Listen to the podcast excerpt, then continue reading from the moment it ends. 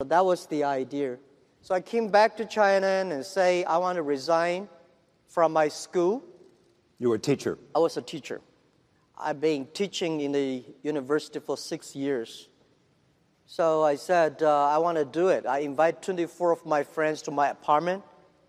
After two hours of explaining what I'm going to do, internet, and 23 of them say, forget it.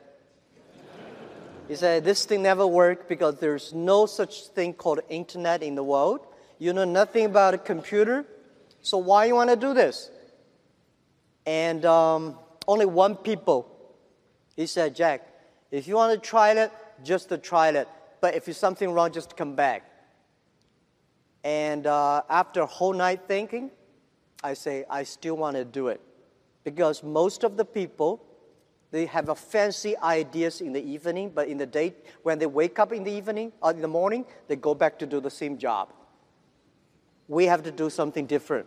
So from there, The problem is that we have to find a solution that how we can be a company can live and long and healthy as long as like a Mercedes-Benz and a Siemens. If an industry cannot live more than three years, if all the companies cannot live happily for three years, this industry is never become the mainstream. This industry can never become the D economy. So what we want to do is that how we can find this solution. The world is changing so fast. Most people don't realize what is IT, what is internet. We are moving very, very fast to data technology.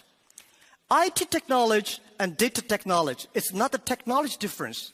It's the difference of people, the way people think, the way people deal with the world. We don't know what the world will look like, look like in 30 years. And we don't know what the data will look like. But we are sure that the whole world in next 30 years will be changed.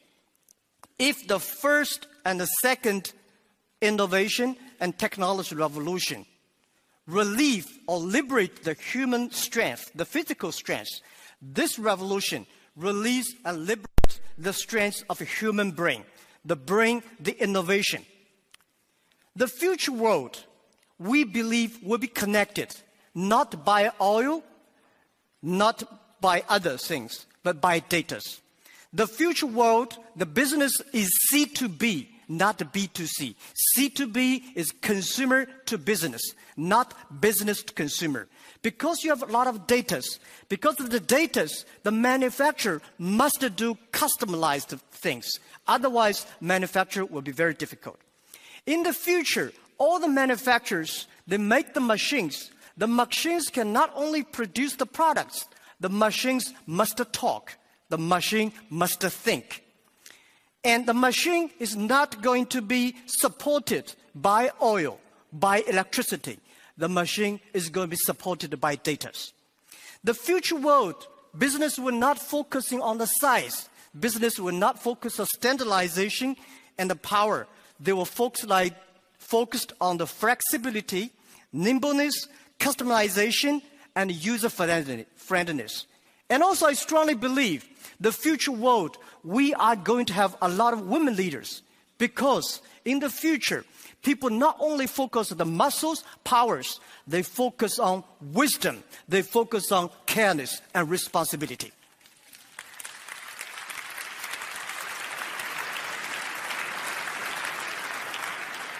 And I think internet must find the missing part. This missing part is how the clicks and the motors can work together. And how we can making sure in the next 30 years, the internet and the clicks and motors can work together. Only work clicks and motors can work together, internet companies can survive, can live happily for next 30 years. And if that day comes, that day we call the economy. And it's, it's not a digital economy, which I called data economy. Everything is going to be changed. And I also believe the world is going to be beautiful, but the world is very challenging. Apple may not be the future, but Apple tells us what the future will look like. That is something in the machine is moving. That is data. we are at a great time of innovation, inspiration, invention, and creativity. And I think everybody's working hard, trying to realize their dreams. Today, you see here are real, real, real world workers, uh, truck drivers, and, and uh, game players, and also all these senior people. Everybody in the ocean, ocean times, uh, ancient times, nobody can leverage the technology to realize their dreams. Today, because of the data, everything becomes the truth. And I strongly believe it's not the technology that changed the world. It's the dreams behind the technology that changed the world. If the technology changed the world, I will never be here. I'm not trained to be a te- I'm not trained to be a technology. I know nothing about a computer and I know very little about the internet. I have a strong dream that we want to help small business. So 14 years ago, we come here to sell Chinese products to Europe. That won't work. 14 years later, we try to help the European small business to China, to the world by using the internet. It's the dreams that drive the world. It's not only the technology. So, ladies and gentlemen, let's work hard.